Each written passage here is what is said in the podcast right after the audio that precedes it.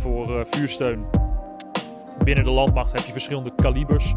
Je hebt uh, de 60 mm mortier, dus dat is een klein. Dan ietsje groter de 81 mm mortier. Die is wat groter de 120 mm mortier. Dat uh, heeft onze zusterbatterij, de Charlie batterij heeft die. En uiteindelijk heb je dan het grootste schut. Die hebben wij samen met de Bravo batterij en de Delta batterij.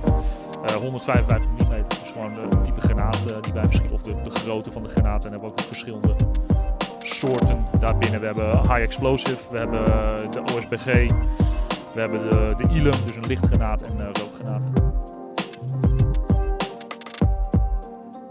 Welkom bij alweer een nieuwe aflevering van de podcastserie Mijn Missie, waar we in gesprek gaan met echte landmachters. Vandaag ben ik weer op een hele speciale locatie, namelijk Schietbaan het Harde, waar op dit moment een grote oefening plaatsvindt. Ik heb het genoegen om vandaag met Jesper in gesprek te mogen. En dat is niet zomaar. Hij heeft namelijk een hele belangrijke rol tijdens onder andere deze oefeningen. Maar voorstellen kan iemand natuurlijk zelf het beste. Dus vertel, met wie heb ik het genoegen? Ja, goedemorgen. Ik ben uh, inderdaad uh, Jesper, eerste luitenant en plaatsvervangend batterijcommandant bij de Alpha Batterij, 41ste afdeling. Ik ben uh, verantwoordelijk voor alle logistieke randvoorwaarden van de batterij in te kleden en de processen daarvan te controleren, zodat wij met de panzerhouwitsers kunnen schieten. Ja, want de panzerhouwitsers. Ik heb vernomen dat dat een heel mooi stukje staal is. Dat is namelijk het zwaarste geschut van de landmacht, van de defensie. Ja, klopt. 155 mm, dus dat is de, de grootte van de granaat. De granaat mm zelf is plus minus 45 kilo. En die kunnen wij uh, met verschillende munitievormen kunnen we die tot, uh, tot en met uiteindelijk met hele speciale munitie uh, 50 kilometer ver wegschieten. En het voertuig zelf is volledig beladen, tenminste 60 ton. En uh, daarmee eh, kunnen we gewoon door het terrein uh, rijden met uh, uiteindelijk een, een topsnelheid over tankbanen. Dus gewoon zandpaden tot met 40 km per uur als, als wind mee hebben, zou ik maar zeggen. En inderdaad het, het zwaarste stukje techniek, of in ieder geval geschut, dat de landmacht tot haar beschikking heeft. Ja, en ik heb hem al gezien, je zei net 60 ton. Nou, hij is ook behoorlijk groot. Hij is namelijk groter dan mijn slaapkamer volgens mij. Dat is ook wel een mooie vergelijking. Die is ongeveer 15 vierkante meter, dus dan ja, voor een ja. goede rekenaar. En op dit moment zitten we namelijk ook op de locatie waar ze aan het oefenen zijn. Kan je iets vertellen over die oefening? Wat, wat gebeurt hier? Ja, we zijn op het moment zijn wij uh, in het Harde op het uh, ASK, Artillerie uh, Schietkamp, naast het Harde. Dat is in de buurt van onze thuisbasis, onze kazerne. Wij zijn gestationeerd op de, de LTK, de Luitenant Tonet kazerne. En wij draaien deze week een, een oefening met twee doelstellingen. Eén, we moeten de waarnemers, de whiskies, die, die liggen in het voorterrein. Zij zijn uiteindelijk de mensen die bepalen waar wij op moeten schieten. Wij schieten indirect. Wij zien dus onze doelen niet. Wij krijgen dat via data of voice. Krijgen wij dat uh, doorgegeven via radioverkeer. Krijgen we dat uh, van hun te horen van schiet op dit coördinaat. Mm -hmm. 50 kilometer uh, ver kijken is ook wel een, een vak apart denk ik zomaar. Klopt inderdaad. Daar hebben we niet helemaal de camera's voor. En ook het landschap speelt daar meestal wel mm -hmm. tegenin. Dus daar trainen we nu voor. We schieten nu voor de, de 13e brigade. Volgens mij het uh, 17e infanteriebataljon. Die, uh, die zit nu in het voorterrein. Die is aan het waarnemen. Zodat zij hun skills en drills en technieken kunnen trainen. En tegelijkertijd pakken wij deze trainingsmomenten ook. We gaan dus niet alleen voor onszelf ergens in een uh, stelling staan en simpel, simpel schieten. Niet alleen technisch schieten. We hebben er voor onszelf ook een uh, scenario omheen bedacht met uh, verschillende events en gebeurtenissen. Die wij nu eigenlijk telkens op het uh, peloton afsturen, zodat ook onze mensen worden getraind met verschillende zaken die zij in een echte situatie zomaar voor hun kiezen kunnen krijgen. Waar ze dus op moeten gaan reageren op de juiste manier. Je bent dus eigenlijk gewoon zo'n realistisch mogelijke situatie aan het nabootsen. Ja, klopt. Ja, ja dat is wel het, het doel inderdaad. iedereen weet hoe, wat, wie, waar. En hoe vaak gebeurt dit, zo'n oefening? Ja, wel een aantal keer per jaar. Ik zit even te denken, voor volgend jaar bijvoorbeeld staan er alweer een aantal keer soms op de planning. Dat is uh, schietoefening München Zuid. Mm -hmm. Dat is mhm. in Duitsland. Dat is een ietsje ander oefenterrein, ietsje groter. En daar kun je net wat meer dan hier op het uh, ASK. Ja. Maar daar gaan we dat soort oefeningen draaien. Ik weet, volgend jaar staat er Zweden op het programma voor, uh, voor de andere batterijen. Wij zullen zelf naar Baumholde gaan. Dus ik moet even kijken. Nou, we gaan toch wel. We proberen toch wel uh, een stuk of 4, 5, misschien zelfs 6 keer uh, 11 x'en te draaien per jaar. En dan ook nog af en toe gewoon een, een FTX. Dus dat is uh, zonder dat er schieten bij komt om ook gewoon droog te trainen. Wat dat betreft. Zijn die oefeningen eigenlijk altijd een beetje hetzelfde? Weten ze wat ze kunnen verwachten of is het altijd weer wat anders? Een, be een beetje van allebei. Soms is het veel hetzelfde. Want soms is gewoon de opdracht: oké, okay, we gaan technisch schieten. We gaan de technische drills oefenen. Dan is er dus geen scenario omheen geschreven. Dan is echt de opdracht, u, u verplaatst zich nu via deze route naar deze locatie en gaat vanaf daar schieten. Gewoon de techniek herhalen eigenlijk. Ja, precies. Gewoon technisch schieten, ja. Maar het is natuurlijk leuker, interessanter en veel leerzamer om zoveel mogelijk tactisch te oefenen. Dus echt een verhaallijn of een uh, scenario eromheen te bedenken. En die oefeningen zijn dus echt wel gewoon wezenlijk telkens anders. Omdat we toch wel proberen andere events of uh, gebeurtenissen erin te sleutelen. Om het één interessant en leuk uh, te houden voor de crew. En ook zeker voor ons. Want dan mogen wij weer uh, dingen gaan bedenken van oké, okay, hoe gaan we ze nu weer voor het blok zetten. en ja, dat, wat ik zeg, dat, dat houdt iedereen scherp van oké, okay, dit kan allemaal een keer gebeuren. Dus laten we dat ook ja. op gaan trainen. En tijdens zo'n oefening heb je natuurlijk niet maar één partij. Je hebt de partij die het, moet oefenen. Mhm. En nou ja, de tegenstanders kan je het bijvoorbeeld noemen. Of in andere situaties gewone burgers. Hoe vullen jullie die rollen in? Dat verschilt veel. Kijk, wij zitten een batterij bestaat uit, uit drie pelotons.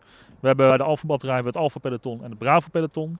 En daarnaast hebben we nog het Staf peloton. Alfa Bravo, dat zijn echt de, de howitzers. Dus die uh, hebben vier guns tot hun beschikking en x aantal uh, manschappen. En dan heb je nog het stafpeloton, die hebben geen guns, die hebben geen panzerhowitzers tot hun beschikking. Die hebben de, de PRB, waar wij nu op zitten, de Panzerberger. en uh, de, de Boxer, boxer CP voertuig die we hebben. Ja. En vanuit daaruit sturen wij het scenario aan. Soms kunnen wij externe steun aanvragen voor het plannen van mensen. We hebben iemand uh, bij een andere eenheid lopen. Die speelt altijd een uh, karakter voor ons. Een rebellenleider die al sinds, sinds onze uitzending in Litouwen vervult hij die rol al. En daar komt hij um, iedere keer met veel plezier terug. maar veel rollen vullen we ook gewoon vanuit het stafpel. Dus dan zien de Alfa en Bravo pel zien ons weer aankomen, verkleed in uh, half burgerkleding, half uh, militair tenue. Dan weten ze van, oké, okay, nou, dan gaat Dan weet ze al hoe laat het is. dan gaat er van, oké, okay, er gaat nu weer wat opkomen. En uh, er wordt dus, als je bij de stafpel zit, dan wordt er ook echt wel gevraagd dat je enigszins kan acteren en een goed gezicht, goed de pokerface kan houden. Omdat je dus echt scenario's moet gaan opspelen voor die, die mannen. En het moet zo geloofwaardig mogelijk zijn. Heb jij ook altijd al een passie gehad voor acteren? Gelukkig, als second zit ik vaak in de boxer. Dus ik moet zeg maar het gevecht leiden en de, de radio's uitluisteren en de PC aansturen. Mm -hmm. Dus ik hoef gelukkig niet te acteren, want ik, dat is zeker niet mijn uh, sterke nee, kracht. niet jouw passie. Nee, niet, niet mijn, daar ben ik niet voorbij, uh, heb ik niet dit uh, groene pak voor aangetrokken. Nee. En tijdens zo'n missie, wat is dan wel echt jouw taak? Wat, hoe kan je het beste omschrijven wat jij doet tijdens, tijdens zo'n... niet tijdens missie, sorry, tijdens een oefening. Tijdens een oefening in de voorbereiding ben ik samen met de rest van de, de vierhoek, noemen we het. Dus dat is de batterijcommandant. Dat is de batterij opperwachtmeester en de sergeant-major der operatieën, zijn wij verantwoordelijk voor het grotendeels bedenken en opzetten en de, de touwtjes aan elkaar knopen van de oefening. Dat iedereen een beetje het, het, de, het order schrijven komt daar ook op neer. En uh, de verschillende, ja, de, wat ik zeg, de verschillende logistieke en opdrachtgerichte touwtjes aan elkaar knopen, zodat de pelotons weten wat ze moeten doen om überhaupt naar het oefenterrein te komen en wat er daar dan van hen verwacht wordt. Dus dat hoort erbij. En op oefening zelf kan van alles zijn. Vaak zit ik in de boxer en dan moet ik het gevecht, dus dan krijgen we de informatie van de PC van hey, dit en dit gebeurt er nu. Ik ga dit en dit doen en dan moet je soms een tikkie bijsturen van nee, ik wil nu dat je dit doet. Of KVO, dus kennis van ontvangst, ga zo door. Ik ben verantwoordelijk voor uh, het monitoren en aansturen van de verschillende herbevo-momenten. Dus dat ze nieuw eten, nieuw water of uh, nieuwe breaklights of andere materieel krijgen. Uh, diesel, tot en met uh, daadwerkelijk de opvoer van de klasse 5. En dat, dat gaat allemaal een beetje via mij en dat moet ik aansturen. Welke locatie moet het komen? Hoe laat moet het komen? Uh, wat voor verdere ondersteuning moet daarbij komen? Dat monitor ik en geef ik zeg maar door naar de verschillende eilandjes die onder mij vallen of waar ik de point of contact voor ben. Om dat te gaan regelen, zodat het peloton, als ik het heel simpel zeg, mm -hmm. wij van de staf, en daar, daar ben ik dan onderdeel van, vullen de randvoorwaarden in, zodat de pelotons hun hoofd daar kunnen doen. En dat is gewoon het uitbrengen van vuursteun. Eigenlijk doe je dus heel veel. Ik doe het niet alleen, laten we dat voorop stellen. Ik heb een compleet stafpeloton voor. Een batterijcommandant die vangt uh, heel veel af. Maar het is uh, veelzijdig werk, dat zeker wel. Ja. ja. en over vuursteun gesproken. Volgens mij hoorden we net op de achtergrond iets afgaan. Ja, dat zal een uh, 155 zijn. Ze zijn inderdaad aan het schieten. En wat is een 155 precies voor de mensen die het uh, thuis niet weten? 155 is gewoon het kaliber dat wij verschieten. Dus 155 is de millimeter, is de diameter van de granaat. Uh, dus ja, dat, dat is het type aan. Je hebt voor uh, vuursteun binnen de landmacht heb je verschillende kalibers. Mhm. Mm -hmm. Je hebt de 60 mm mortier, dus dat is een klein. Dan ietsje groter de 81 mm mortier. Die is wat groter. De 120 mm mortier, dat uh, heeft onze zusterbatterij. De Charlie batterij heeft die. En uiteindelijk heb je dan het grootste schut. Die hebben wij samen met de Bravo batterij en de Delta batterij. Uh, 155 mm. Dus Ja. gewoon de type granaat eh, die wij verschieten. Of de, de grootte van de granaat. En hebben we ook nog verschillende soorten daarbinnen. We hebben high explosive. We hebben de OSBG. We hebben de, de ILUM, dus een lichtgranaat en eh, rookgranaten. Ja, en als je aan granaat denkt, denk je natuurlijk vaak niet aan iets groot. Maar deze 150, 55 mm is wat? 45 kilo zwaar ja, ongeveer? Ja, 45 kilo. En ik, ik zeg ook granaat. Ik moet daar misschien eh bij zetten, want dat, dat realiseert ook niet iedereen zich. Voor ons om te schieten, wij zeggen, ik zeg granaat. Eigenlijk is het eh, de correcte benaming een, een schot, een geheel schot. Mhm. Want om zo'n granaat eh, de pijp uit te krijgen heb je meer nodig dan alleen een eh, kanon. Je moet de granaat zelf hebben. Dan heb je een buis nodig. De buis schroef je aan de bovenkant erop. Dat is zeg maar het ontstekingsmechanisme. Dus de granaat landt en die buis bepaalt wat er dan eh, gebeurt met die granaat. Gaat die eh, op eh, impact eh, ontpl- ontploffen? Graaft de granaat zich eerst in? Of moet die 10 meter boven het maaiveld eh, ontploffen? Dus dat is al een combinatie van twee eh, ar- artikelen voordat je kan schieten. Je hebt nog cardoezen nodig. Dat is de voordrijvende lading. En dan uiteindelijk heb je nog het ontstekingsmechanisme nodig. En dat is een, een primer. En dat is gewoon een heel klein kogeltje zou je kunnen zeggen. Zonder dat er eh, metaal uitspringt. Het is alleen een ontvlambare stof. En eh, die eh, zet het hele proces zeg maar in gang. Maar je hebt dus eh 1, 2, 3, 4, minstens ja, vier, vier producten nodig voordat wij überhaupt kunnen Mhm. schieten. Ik zag ze net ook allemaal zakjes uit buizen halen. Zijn dat dan die ontstekings... eh, dat, dat zijn de cardoezen. mhm. Mike 4 cardoezen schieten we vandaag mee. We hebben ze vorige week, maandag, hebben we ze al geconfectioneerd. Je zegt inderdaad correct, het, ze zien eruit als zakken, kruidzakken zijn het. Ja. Die krijgen wij in een bepaalde vorm. Ma 7 Mike 4 is de, de grootste lading, zeg maar. Mhm. We schieten hier eh, niet zo heel ver, plus minus eh, 6, 7 kilometer. Klinkt voor mij alsnog als best wel veel. Maar als je hoort dat die 50 kan, dan... Ja, het- het- daar, deze granaten kunnen tot de 18. Een lange Mhm. dracht gaat tot de 39 en dan de echt speciale granaten die gaan inderdaad tot de 50. Ja. Maar omdat we dus niet zo ver mogen schieten, omdat we dan gewoon eh wezup eh, eruit knallen. En dat, daar dat wordt is ook niet wat, heel eh, handig. wordt ook wat van gevonden inderdaad. Moeten we die eh, eerst terug confectioneren. Dus je hebt een hele grote stapel met eh, kruidzakken. Ja. En dan moet je gewoon een aantal blokjes van afhalen. En dan moet je het, eh, dat- heet confectioneren, dus afconfectioneren. Dan hou je er een paar deelladingen uit. Knoop je het weer af. En dan, dat is wat jij dan vanochtend hebt gezien dat ze in de, de guns laden. Want hoe lang is deze baan waar ze overheen zouden kunnen schieten eigenlijk? Want je zegt we doen 6 à 7 kilometer. Oeh, hoe lang is het harde? Ik geloof dat de complete schietbaan, eh, het oefengebied is 11 kilometer tot en met geloof ik achterrand. Maar er zijn natuurlijk veilige marges, want eh, Mhm. we mogen niet te ver links, rechts of voor achter gaan schieten. Want dan eh, schieten we in het eh, on- onveilige gebied. En buiten dat onveilige gebied gaat het pas echt pijn doen. Want daar zijn de, snel, de snelwegen, de oefenterreinen, eh, de dorpen. Dus er is een, een, veilig, een hele grote Een veilige marge. marge, ja. Dus een veilige marge. En daarbuiten wordt het pas eh, echt gevaarlijk. Dus tussen de 6, 7 kilometer is wel een beetje de, de max die we hier eh, gaan ralen. Misschien de 8, maar heel veel verder mogen we niet. Want dan gaan we gewoon in. eh, dan schieten we nog steeds wel op het oefenterrein zelf. Ja, maar, maar je wil die marges houden natuurlijk. Ja, Ja, precies. Ja. Want als je dat je marge maakt, dan uiteindelijk is de snelweg de marge. En dat moeten we natuurlijk niet hebben. Nee, precies. Dus er is, eh, veiligheid op veiligheid is gewoon ingebouwd. En dat gaat tot nu toe iedere keer goed. Maar zijn de oefeningen dan wel realistisch genoeg? Aangezien je hier dus maar 6, 7, 8 kilometer kan schieten en in het echt veel verder? Of valt dat eigenlijk wel mee? De drill voor ons is in principe niet anders eh, of we nou 18 kilometer gaan schieten of 7 kilometer. Ja. Het enige is, we moeten de blokjes anders confectioneren. Ja. Dus we moeten er meer deelladingen op laten. Dat, dat, is, dat is een van de grote verschillen. En eh, wel juist om het wel te simuleren dat we verder gaan schieten. Dat is de reden dus dat wij ook af en toe of geregeld naar eh München Zuid gaan om eh, te schieten. Of inderdaad eh, Zweden, dat is helemaal een groot oefenterrein. Daar kunnen we met de sterkste lading schieten. Mhm. En daar kunnen we inderdaad gewoon nog verder schieten dan dat we in Nederland kunnen. Ja. En deze oefeningen, we doen dat natuurlijk nog. We zijn Mhm. net weg uit Afghanistan. Eigenlijk, als je er heel erg over nadenkt, zien veel mensen niet een oorlog. Waarom doen we dit eigenlijk? Gewoon om eh, onze skills en drills eh, scherp te houden. Ter, ter illustratie, je kan zien hoe snel het wel niet verwatert. Coronatijd, vreselijke tijd. Ook wij moesten toen eh, gedeeltelijk worden stilgelegd, waardoor oefeningen soms niet of in een hele afgezwakte vorm doorging. Dat is natuurlijk heel, heel logisch en heel normaal gezien de situatie.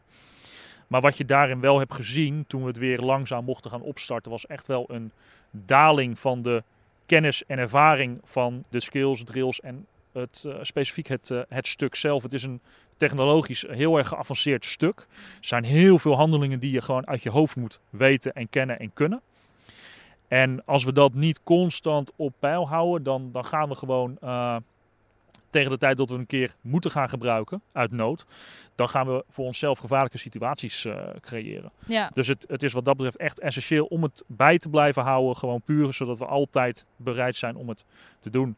En um, het gebeurt niet, dat, dat argument dat wordt af en toe gebruikt, maar uh, je zegt zelf Afghanistan, onze zusterbatterij, het Charlie-batterij, die is binnen denk ik, een maand kregen ze, minstens een maand, ik weet de complete tijdsbalk weet ik niet, maar ze kregen op een gegeven moment kregen ze te horen, jongens, jullie gaan over x aantal dagen naar Afghanistan. En dan zijn ze er wel in één keer van. Ja. En dat is dus wel van... Uh, dan moet het dat, in één keer kunnen. Dan moet het gewoon kunnen en dan moet het kloppen. En dat Ja. is dus wel waarom we altijd voorbereid moeten zijn. Je zei net, tijdens corona is dat allemaal wel wat minder geweest. Ja. Wat nou als er tijdens corona een moment was geweest van... oké, over vijf dagen moeten jullie daar staan? Nee, ik denk wel dat het, uh, het had allemaal goed uitgepakt. Natuurlijk, de, de skills en drills, je, je ziet dat er vermindering en dat het allemaal wat stroever loopt. Maar ook daar hebben we nog wel alternatieven voor. We hebben onder andere een uh, trainer-crew uh, voertuig hier in het harder staan. Dat is gewoon een omgebouwde panzerhouwitser met een verkorte schietbuis. En wat extra computersystemen ingebouwd. Dus daar hebben we wel gewoon uh, als, als bediening zijnde altijd wel op kunnen blijven trainen. Mm -hmm. Dus wat dat betreft, die, we zorgen er als landmacht altijd voor. En we zoeken altijd naar de gaten en waar kan het wel en wat kan wel en hoe kunnen we het gewoon oplossen.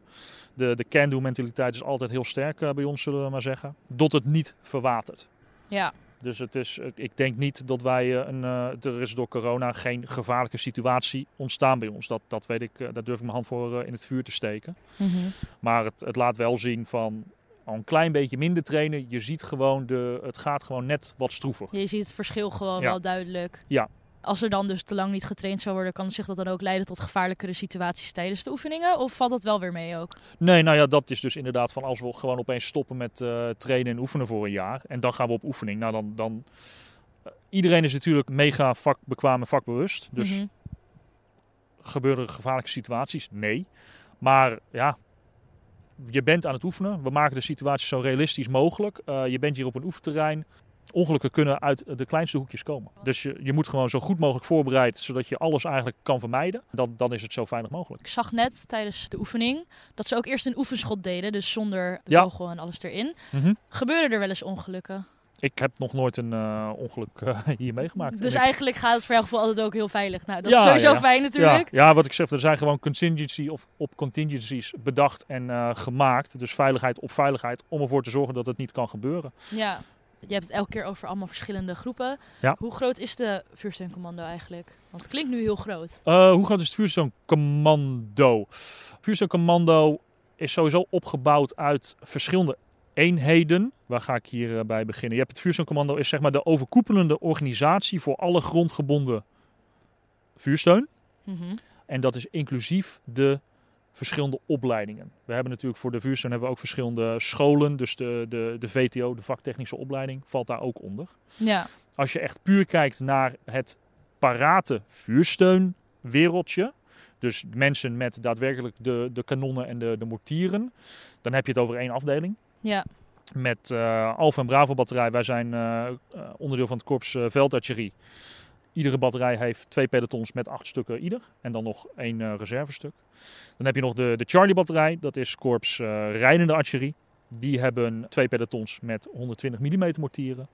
En er is sinds kort is er een extra batterij opgericht. We hebben wat meer ruimte gevonden. De Delta batterij. En die heeft op het moment nog één peloton met drie stukken. Die zijn ook wel aan het uitbreiden. Die gaan langzaam ook kijken naar een tweede peloton. En dan, dat, dat is dan de afdeling. En dat is alle operationele vuursteun die Nederland tot haar beschikking heeft. Dus het is uh, vrij weinig als je bedenkt, we hebben drie brigades, manoeuvrebrigades, infanterie. Het uh, 43e, het 13e en uh, 11 luchtmobiel.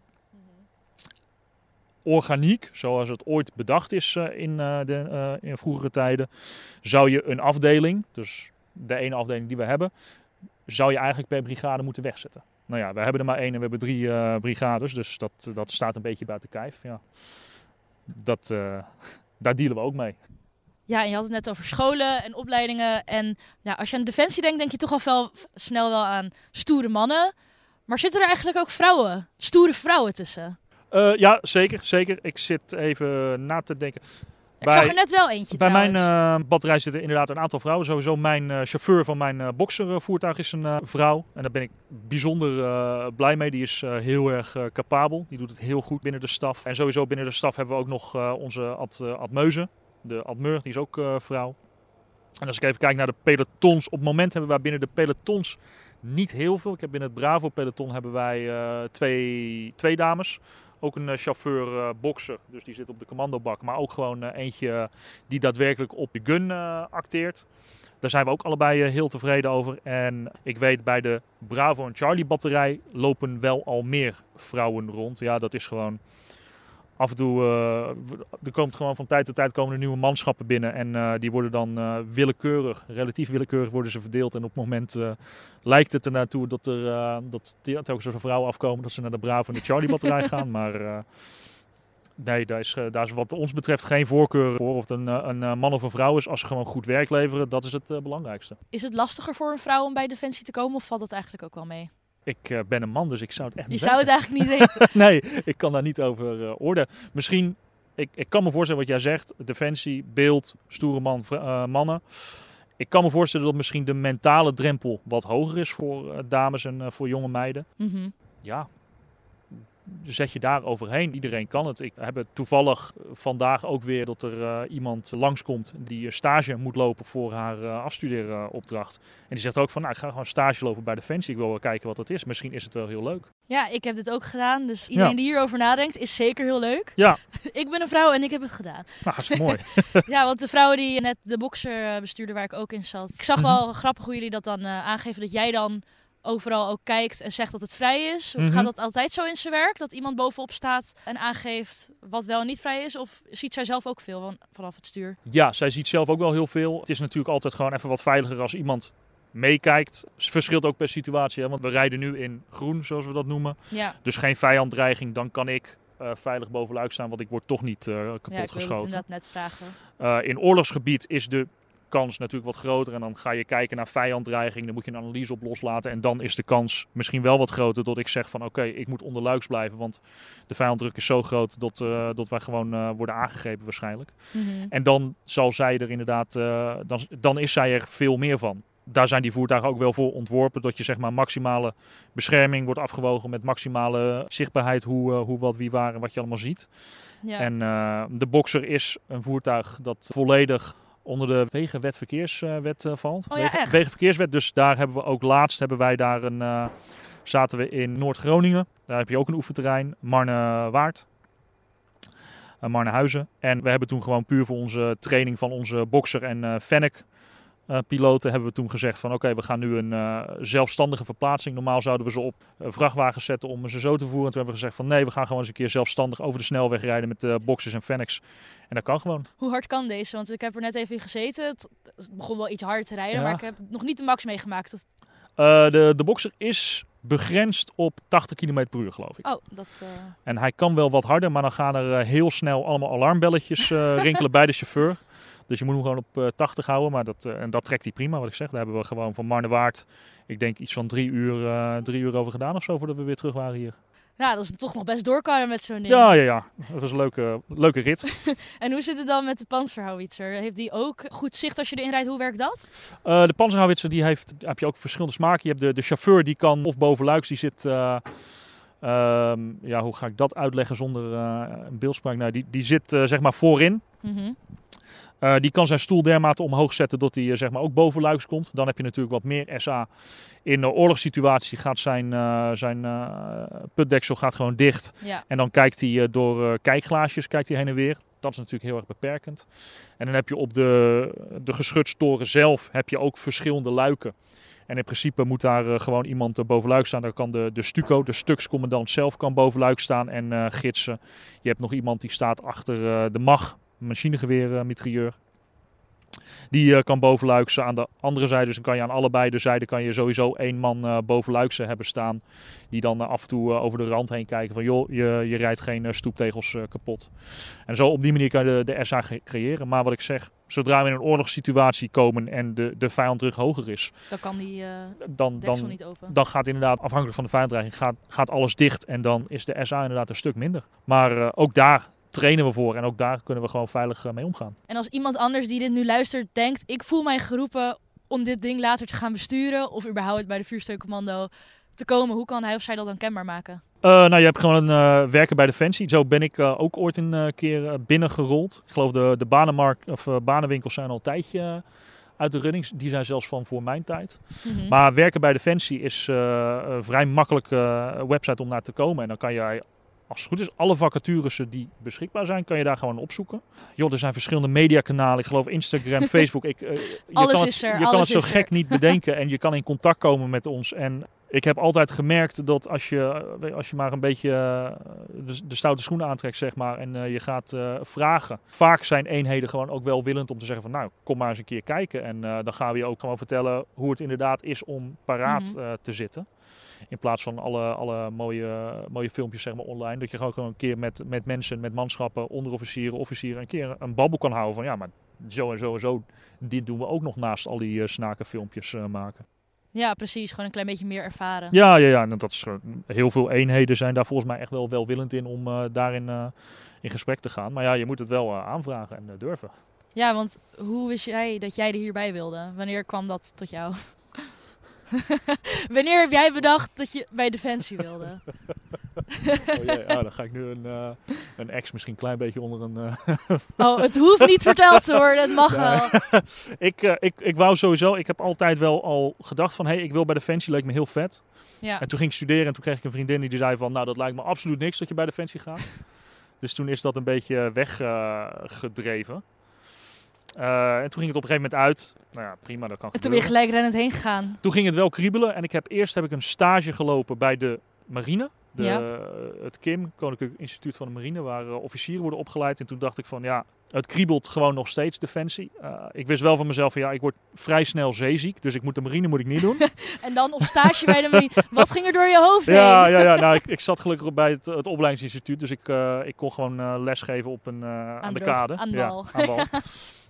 Maar uh, inderdaad, en toen gesolliciteerd bij de, de landmacht, dat leek mij wel, uh, wel mooi. En uh, uiteindelijk bij de, de archerie terechtgekomen. Mm -hmm. Eerst aan de voorzijde, dus ik ben eerst whisky geweest, waarnemer. En dan zit je met een vernek dus in het voorterrein waar te nemen waar de bom moeten landen. Ja, en dan vervolgfunctie, uiteindelijk dacht ik van, ik wil mezelf wat meer ontwikkelen in de managementzijde of plannen en organiseren. En toen kreeg ik de, de kans aangeboden om second te worden bij de Alpha batterij. Die heb ik aangegrepen. En ik denk, ik, ik zei ja, ik wil graag uh, second worden. En ik denk dat ik vier, vijf maanden later werd ik wakker in Litouwen. Want toen gingen we op uitzending naar Litouwen. Of inzet, toen was het ineens daar. Ja, ja toen was het opeens, ging het opeens heel snel, ja.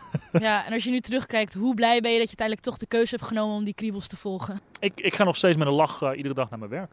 Ondanks mm -hmm. misschien af en toe, je hoort af en toe in de media wel negatieve berichten. En uh, ja. dat, uh, dat materieel stilstaat, er is geen geld, alles is op, zeg maar. Ik ga nog steeds iedere dag echt met een lach uh, naar mijn werk. Ik geniet ervan. Ik zit in een geweldig team. De batterij is gewoon een, een hele leuke, leuke club om te werken. Altijd met je vrienden ga je gewoon naar je werk. En mm -hmm. je doet gewoon heel mooi werk.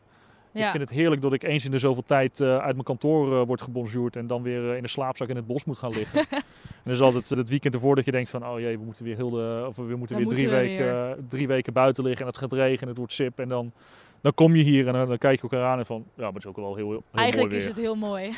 dus nee, ik ben heel blij dat ik het uh, volg en uh, ik, ik, zie ook mijzelf nog zo 1, 2, 3 niet verdwijnen bij dit bedrijf. Het is gewoon, het biedt nog steeds zoveel moois. Ja. En uh, het is ook gewoon heel leuk, zeg maar, de, de verschillende uitdagingen die je van dag tot dag of van week tot week voorgeschoteld krijgt. Om daar dan weer creatieve oplossingen met elkaar voor te bedenken. En dan fixen we het gewoon iedere keer weer. En dat is, dat is altijd wel het resultaat. We fixen het altijd. En dat is mooi. Ja, dus acteren mag dan misschien wel niet je passie zijn, nee. maar je werk wel. Dat zeker, ja. ja. Dan wil ik jou heel erg bedanken voor je tijd, Jesper. Ja, dankjewel. Succes nog met de rest van de oefeningen hier. Gaat helemaal goed komen. En uh, ja, fijne dag verder. Ja, hartstikke mooi. Dankjewel. Ben je ook fan van onze podcastserie? Help ons dan door een review achter te laten of raad de show aan bij vrienden en familie. Mijn missie is een productie van de Koninklijke Landmacht. Ben je benieuwd naar nog veel meer toffe content? Volg de Koninklijke Landmacht dan op YouTube, Facebook, Twitter en Instagram. Daar verschijnt namelijk nog veel meer exclusieve content van de Landmacht zelf. Mijn naam is Julia van Doorn. Heel erg bedankt voor het luisteren en tot de volgende aflevering.